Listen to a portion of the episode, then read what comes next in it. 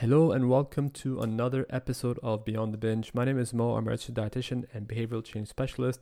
And every episode, I do my best to help bring you closer to a life free of binging where you're in control so you can stop worrying about the next time you're going to lose control and all the chronic conditions associated with binge eating long term and the mental health problems too. Let's not forget about that. And today, we are going to talk about two important, very important qualities of the mind that makes binge eating persistent and difficult to get rid of. Um, I'm going to start this one, this podcast today, by opening up with a story for us. So, for all of you story lovers out there, get ready. And for those of you who don't really like my stories that much, well, you're just to have to listen to it or potentially maybe jump ahead. But I recommend you listen to it. Today, I'm going to talk about a story of the boy who couldn't say sorry. Riley was a nine year old who was a very normal boy in every single way, who had very loving parents, a sister called Jenna, who was a year younger than him. But he struggled with one main problem is that he couldn't say sorry when he did something wrong. And actually all started when he was 7 years old and he had a big argument. The first big argument that he remembers with his mother and he went to his room that night and he had all these dark, negative thoughts about how he's not welcome at home anymore and how he needs to plot his escape and run away and get out of the house because nobody wants him and nobody loves him. And these thoughts took over for a whole day and he went to sleep and woke up the next day. And then his mother came to him asking him if he's, if he's going to apologize or not. And immediately he said no he didn't want to because he didn't think that he was going to be forgiven. And that's when his mother told him, Well, it's okay, don't worry about it, you'll be fine. Uh, he didn't listen, and still he uh, refused to apologize. So she left him again for another day, and then eventually went to him and pretended like nothing happened, and life went on from there. And he forgot about that, but his subconscious didn't. Now, here's the problem with Riley. Riley uh, went on to live his life um, from, from nine onwards, never apologizing, whether it's in school or whether it's in uh, his home or a fight against his sister or his friends. He would always be the one who uh, waited the la- till the very last second until somebody came to talk to him initiate contact and apologize, and then he would say, "Okay, fine, well, I'm sorry too," but he never initiated apology. He was always the one to say it second, never, never first. As Riley grew older and became uh, 13 years old, he uh, went ahead to play some sports and had made some friends. But as he got closer with these friends, they got into arguments inevitably, like every every group of friends do. Um, he got in a few few fights and arguments with his friends. He refused to apologize. Even a couple times he was mistaken. Specifically, this one time where he pushed his friend, refused to apologize, and lost a few of his friends. And they wouldn't talk to him again, and it stayed that way. And even though he wanted to talk to them again, he wanted to make peace, he just couldn't do it. Something was blocking him, something was holding him back. And then jump ahead a few years later, and he was 18. He started dating and seeing people. Um, he was in a lovely, lovely relationship with uh, a, a, girl that used to be his very cl- close friend since they were in middle school. They never argued. She always listened to him. But when they turned 18, they started taking it. T- they took the relationship to the next level. And one day, uh, she got offended that he um, did not uh, take her side when some people were uh, making fun of her, and he, he, thought they were joking, but she got offended and she blamed him, and he didn't think that he was supposed to be blamed for it. Um, and so she expected him to apologize, but he wouldn't, and he couldn't do it, and that led to the relationship falling apart. Um, and then Riley went ahead to live his life from uh, not really uh, finding something, a relationship long term that would uh, make him feel fulfilled or make him happy. Um, because every time an, an obstacle came up, an argument happened, he would refuse to apologize. He did have a few friends, those are the friends that never argued with him at all, they never argued together, but he found it very difficult to apologize. Until one day, something horrible happened. His father uh, got into an argument with him because of um, the fact that Riley Woost was smoking, and his father found out and he was 24 at that age, and his father wasn't happy, and Riley blew up at him and he blamed him for him for him smoking. Um, he said that it was all because of all the stress that he was placed under when he was a kid, and because of how um, his father constantly felt like he felt like his father was ignoring him, and he put the blame on him, and he blew up at him, and he made his father cry that day, and it was very very difficult for his father. Um, and the next day, his father suffered a heart attack uh, he was older and he had a weak heart and he was so stressed out. And he thought that he did all he could for his for for Riley but uh, he felt, at that point felt like a failure that his son didn't appreciate him and he had a heart attack. And in that moment Riley was overwhelmed with emotion when he found out that his father was in the hospital and he was overcome with pain uh, and he rushed to him. And for the first time in his life he apologized. He said, "Father, I'm sorry. I don't know why I did this. It's it, I I'm not sure. I don't know why I can't apologize, but I'm here saying I'm sorry. Please forgive me. I the idea of you um, uh, dying and having heard these last brutal brutal words from me uh, were very difficult." and I don't think I could have lived like that. I'm so grateful that you're still alive. So please forgive me. And that from that moment on, uh, Riley became a bit, a bit more able to say sorry. Now, on the other hand, Jenna, his sister, um, when she was younger, she had no problems apologizing at all because every time she apologized, she found that her mother was very welcoming, her father was very welcoming, and they would make peace and then go off and uh, either go for a walk together or make some food together or grab some uh, grab a, a, a, nice dessert or something for, for with each other and just talk and connect more. And so she had no problems apologizing at all and she grew up with very healthy relationships. She got married to uh, her high school sweetheart early on and she had a pretty pretty normal uh, social connection life. And that was pretty much the story of riley and jenna the boy who couldn't say sorry and the girl who uh, had no problems apologizing his sister. Now let's talk a little bit about how this, what this has to do with overeating, because or binge eating. Because at this point, you're probably like, well, this has nothing to do with binge eating at all. Like, what what is this? Like, what is he talking about? Riley and Jenna and sorry and not sorry. But actually, it has everything to do with binge eating because this story has two very important qualities of the mind that allows binge eating to be persistent and consistent uh, and something that is difficult to get rid of in our life. And I'm going to share with you how. The first and most important rule about the mind is that the mind um, seeks pleasure and avoids pain. So I'm going to say it again. The mind seeks pleasure and avoids pain. It is wired to do that. This is how it goes ahead uh, creating things that you want to do for you and things that you do not want to do. So, whenever you feel like doing something, it is because your mind associates pleasure for it. And whenever you don't feel like doing something, it's because your mind associates pain for it, regardless of whether it's good for you. So, something could be good for you, uh, but your mind just doesn't want to do it. And we can all think of stuff like that exercise, uh, potentially waking up early.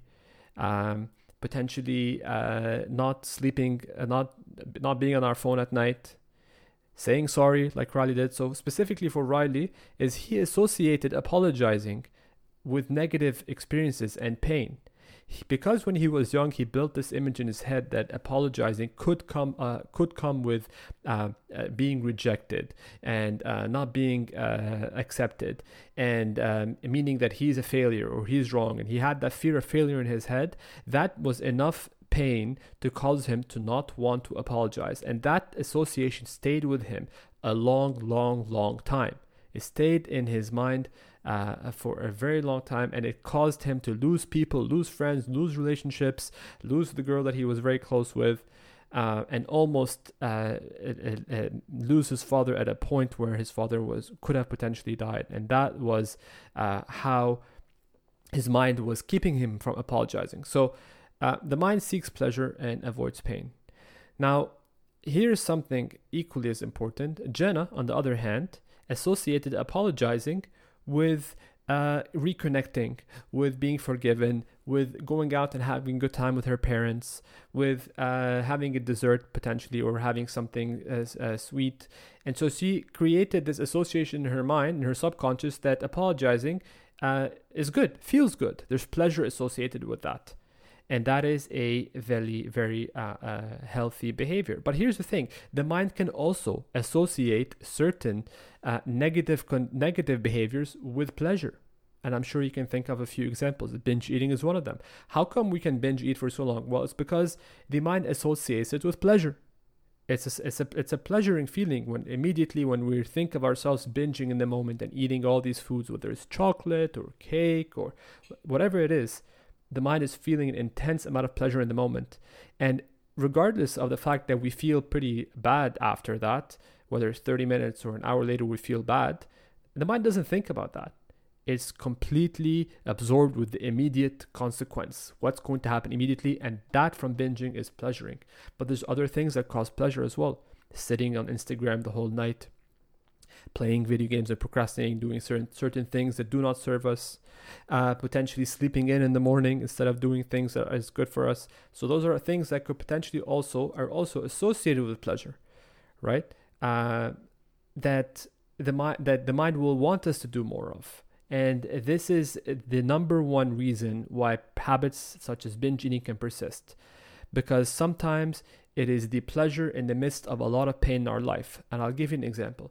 What happens when you're so stressed out? Let's say you come home, you're so stressed from work, or you come home and you've had an argument with your friends, or you didn't perform so well in school, you didn't get the grades that you wanted, or something that didn't go your way that caused a lot of pain, or you lost someone, or someone made you feel bad about yourself uh, or someone made fun of you or you've been having these negative thoughts in your head that are uh, either comparing you to others or labeling you as a failure all of these create pain in your life and so because the mind seeks pleasure and avoids pain the normal thing for the mind to think of is how can i get away from that pain well it's by seeking pleasure so what is pleasuring in my life well for a lot of us eating foods certain foods is a source of pleasure even though it does not serve us long time and long term. And so we binge, and this is where binging happens, is that it is very, very easy for the mind to stay stuck in that cycle when it is constantly in pain, specifically in stressful situations,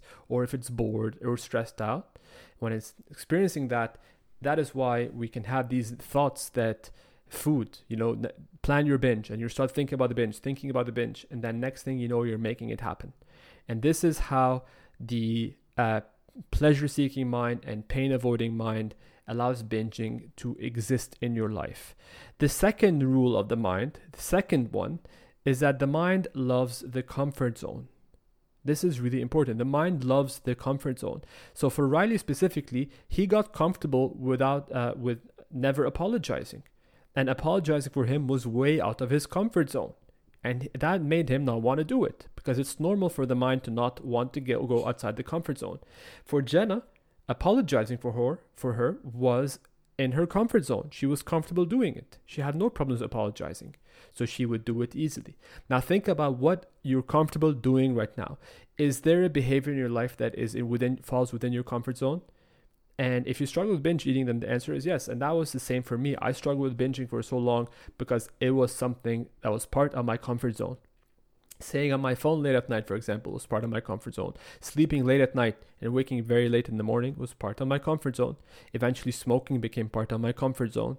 Eventually, certain things like negative self talk became part of my comfort zone.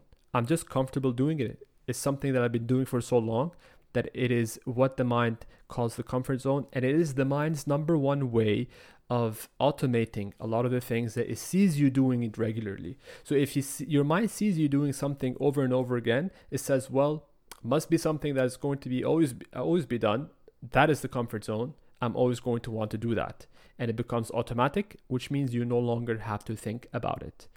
Now, let's take for a second how Riley got out of his comfort zone. And Ashley, if you're able to answer this right now before I give you the, uh, the answer, then pause and put the answer in the comments below because this is going to be a very strong demonstration of analytical skills. How was Riley able to overcome his comfort zone and apologize to his father after not apologizing for years? Between the ages of 7 and 24, he has not apologized to anybody, but at 24, he apologized to his father when he was had when he had an almost near death experience. What made him do that? Well, The answer is simple. Remember how we said the mind seeks pleasure and avoids pain? Well, in that moment, the thought of his father dying while having heard such negative words from his own son was so painful, it overwhelmed the pain of saying sorry. The pain of seeing his father go through that was way, way, way higher than the pain of apologizing. And when that pain overwhelmed it, then it was easy to in, go apologize and go out of the comfort zone. And this is the number one reason why people who overcome binge eating finally uh, are able to do it is when they get to a point when they've experienced so much pain from binge eating that they get to their enough is enough moment and they find the right help. Now here's the thing. Because many many people once they find the right right help or the right process they can sense that it's out of their comfort zone. Only the ones who have had enough of the pain and are really ready to let go of that pain that is that comes with binge eating are able to take that leap and go into something that is out of their comfort zone such as a process or a program that will help them get out, get out of it. Because the truth is for Riley potentially he associated in his head that if he apologized he'll have to like ex- he'll have to go through the uh, uh, potentially being rejected, or he'll have to like talk about his feelings or justify why he did that. And all these things created pain for him. It's the same for us. Going through something that can help us overcome binging might might come along with thoughts such as, well, I'm going to fail. What if it's not for me? What if I have to talk about things I'm not comfortable talking about? What if I have to do all these things that I'm not really comfortable with that give me pain? And that alleviates the pain more and so the pain of overcoming binge eating sometimes becomes less than the pain of overcoming it and so that's why we persist in binge eating. So what we have to do is make sure that with binge eating the pain that comes with binge eating is more than any other pain that and pushes us out of our comfort zone. And from there we will find what works for us. And how can we do that?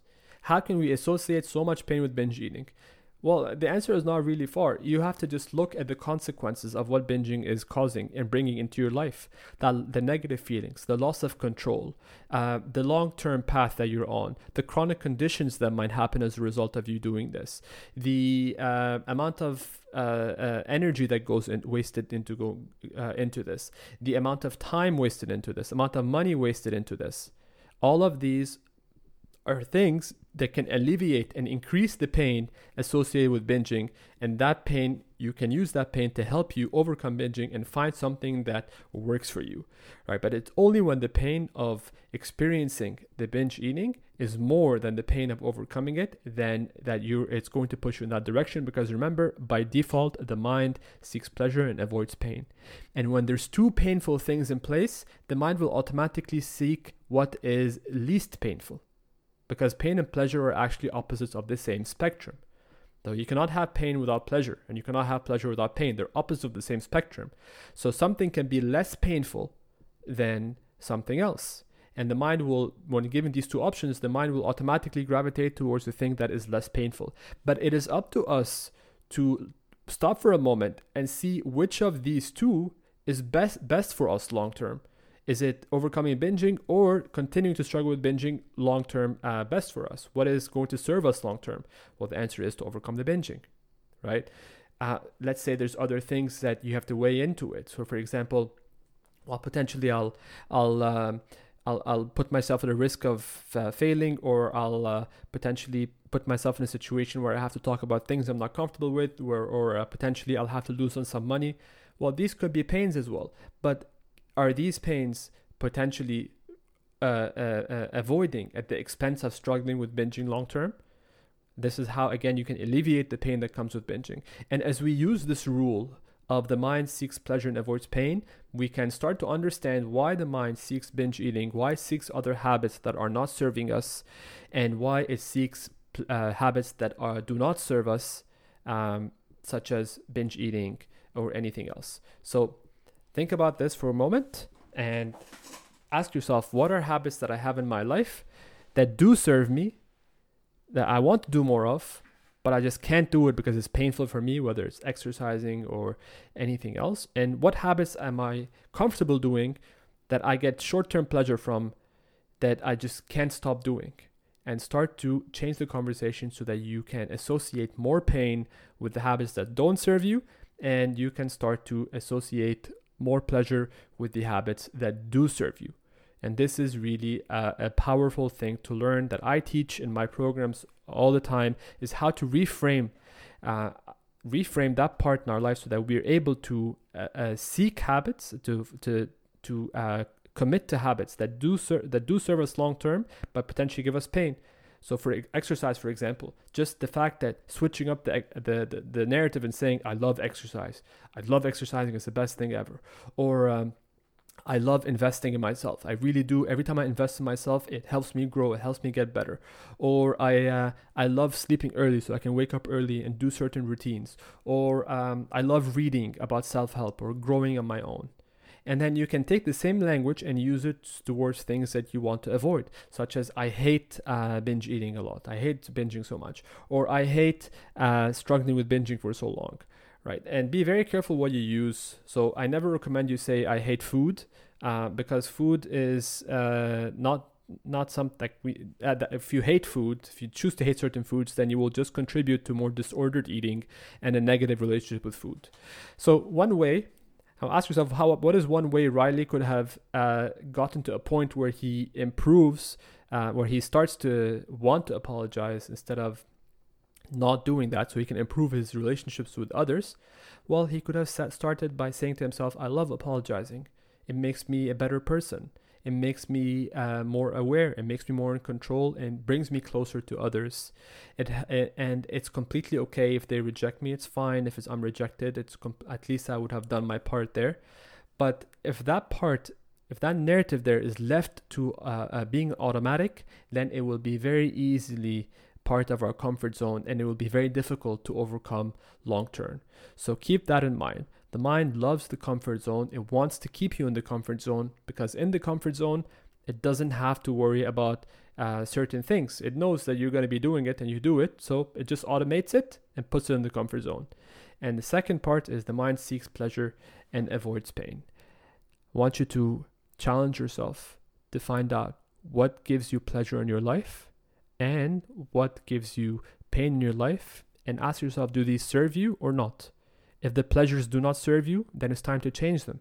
And if the pains that you're avoiding do serve you, then it's time to change the relationship with these things as well. And this is a life changer. This is a very powerful skill set to have. The more you work on it, the better it becomes and the easier it is for you to do that in other elements in your life.